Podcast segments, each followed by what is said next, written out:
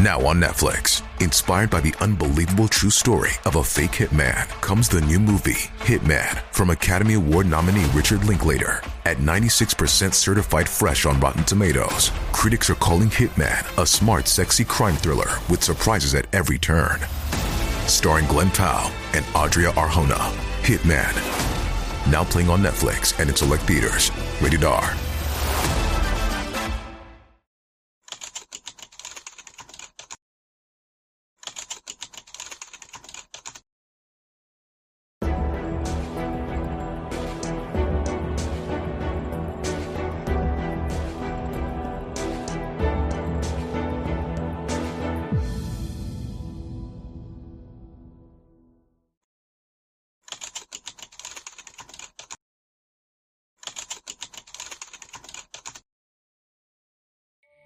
皆さんこんにちは。話題の事件へようこそ。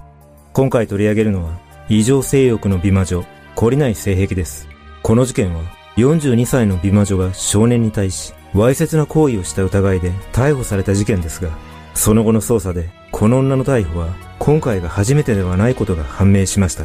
美魔女の過去に、一体何があったのか。まずは、事件概要から、どうぞ。事件概要2022年8月31日、神奈川県横浜市旭区に住む無職の女 M、当時42歳が、自宅で中学3年生の少年、当時14歳に対し、わいせつな行為をした疑いで、神奈川県青少年保護育成条例違反の容疑で逮捕された。M は調べに対し、間違いありません、と容疑を認め、少年らにゲームを教えてくれる。ご飯作ってあげる。などと興味を引く言葉で誘い出すなどして、わいせつな行為をしていたとみられている。実は、この事件の約2年前にも、M は別の中学3年生の少年、当時14歳に対し、わいせつな行為をしたとして、同じ容疑で逮捕されていた。M の初犯後の処分は、送検後に釈放されたとの情報があり、起訴や裁判に関する報道が確認できないことから、不起訴処分になったとみられているが、二度目の逮捕と今回は、起訴される見方が高いとみられ、今後の行方が注目されている。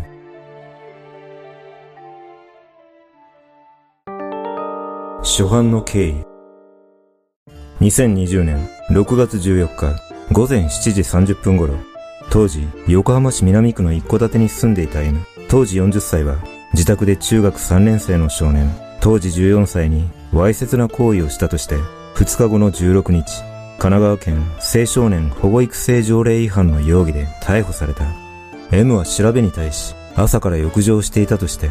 自宅で成功したことは間違いありません。顔も性格もタイプでしたが、恋愛感情はなかったと供述し、一方の少年は、向こうが誘ってきたと話し、二人の供述から成功の事実が認められた。事件が発覚したきっかけは、少年の行動がおかしいことに気づいた母親が少年の LINE を確認し、M とのやりとりを発見して警察に相談したことだった。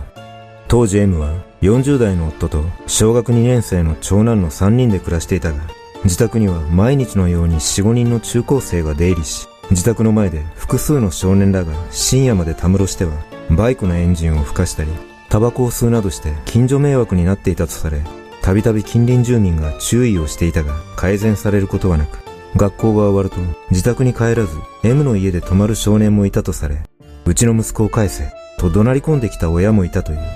このように M の自宅に少年らが出入りするようになったきっかけは7、8年前まで遡り、現在高2高3の少年たちが小学生の頃に M 夫婦と仲良くなったことだった。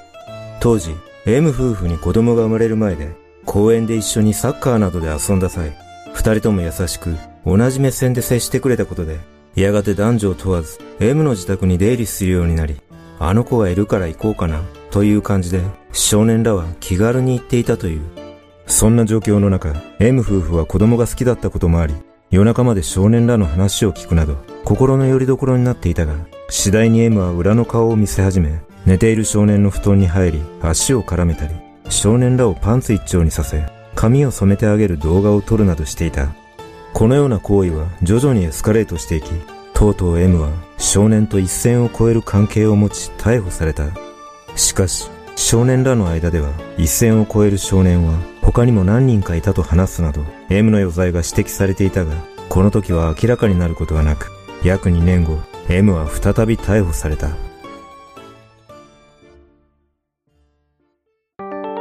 再犯の経緯。初犯の事件以降、近隣住民によると、M の自宅周辺の状況は変わり、中高生たちはほとんど寄りつかなくなったとされ、夫だけが一人で住んでおり、M の子供は児童相談所に預けられたとみられることから、初犯後に M 夫婦は離婚したとみられ、その後 M は横浜市旭区に移り住んでいる。そして2022年5月19日、M は再び同じ過ちを繰り返してしまった。その日、午後1時48分頃から午後6時56分頃までの約5時間にわたり、M は自宅で中学3年生の少年にわいせつな行為をした。この事件が発覚したきっかけも、初犯と同様に被害に遭った少年の母親が少年の携帯を見たところ、M とのやりとりを発見して警察に相談したことだったが、驚くことに少年の母親と M はママ友だったという。その後、同年8月31日に M は神奈川県青少年保護育成条例違反の容疑で逮捕され、現在も取り調べが行われているが、今回は起訴される可能性が高いとみられており、今後の動向に注目が集まっている。実は近年、成人女性が未成年の少年に対して、わいせつな行為などをして逮捕されるケースは増加傾向にあり、そんな時代背景もあってか、2017年7月に性犯罪を厳罰化する改正刑法が施行され、これまでの強姦罪は強制性交罪に名称変更された上、男性が加害者で被害者が女性とする構成要件だったものが撤廃されている。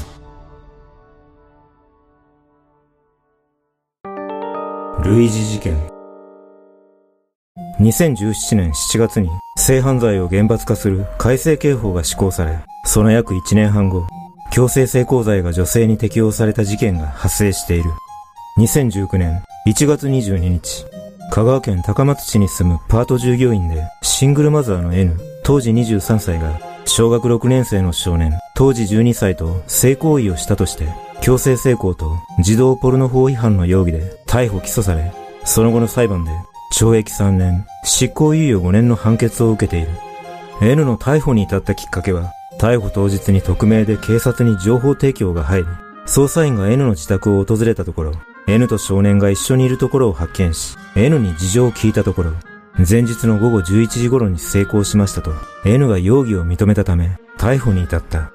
調べによると、N と少年との間には恋愛感情があったとされるが、相手が13歳以下の場合は、同意の有無や性別などに関係なく、成功を持った時点で強制成功とみなされるため、逮捕に至り、さらに、N が自身の胸を少年に吸わせるなどし、それを動画や写真で撮影して保存するなどといったことをしていたため、N は児童ポルノ法違反の容疑でも逮捕された。二人が知り合ったきっかけは、スマートフォンのオンラインゲーム内でツイッターなどを使い、やりとりを重ね、徐々に仲良くなったことで、その後 N は少年の住む福岡県まで会いに行き、その日のうちにホテルで性行為に及んでいたという。驚くことに N は2018年12月と2019年1月の2度にわたり、少年に交通費を渡して N の住む高松市へ呼び寄せ、自宅に宿泊させ、複数回にわたって性行為に及んでいたが、実は N は二人の幼い子供を持つシングルマザーだったことから、少年と会っている時は、二人の子供を N の実家に預けて会っていたという。N の元同級生の証言によると、N は二人の子供の保育園の送り迎えは両親に任せ、子供を外に遊びに連れ出すようなこともほとんどなかった。N は家でゲームをしているか、男を漁っているかだったと話し、実際、N は今回の被害少年と交際する前には、中学生の少年と関係を持っていたとみられており、それ以前にも何人もの未成年の少年と成功していたことが明らかにされている。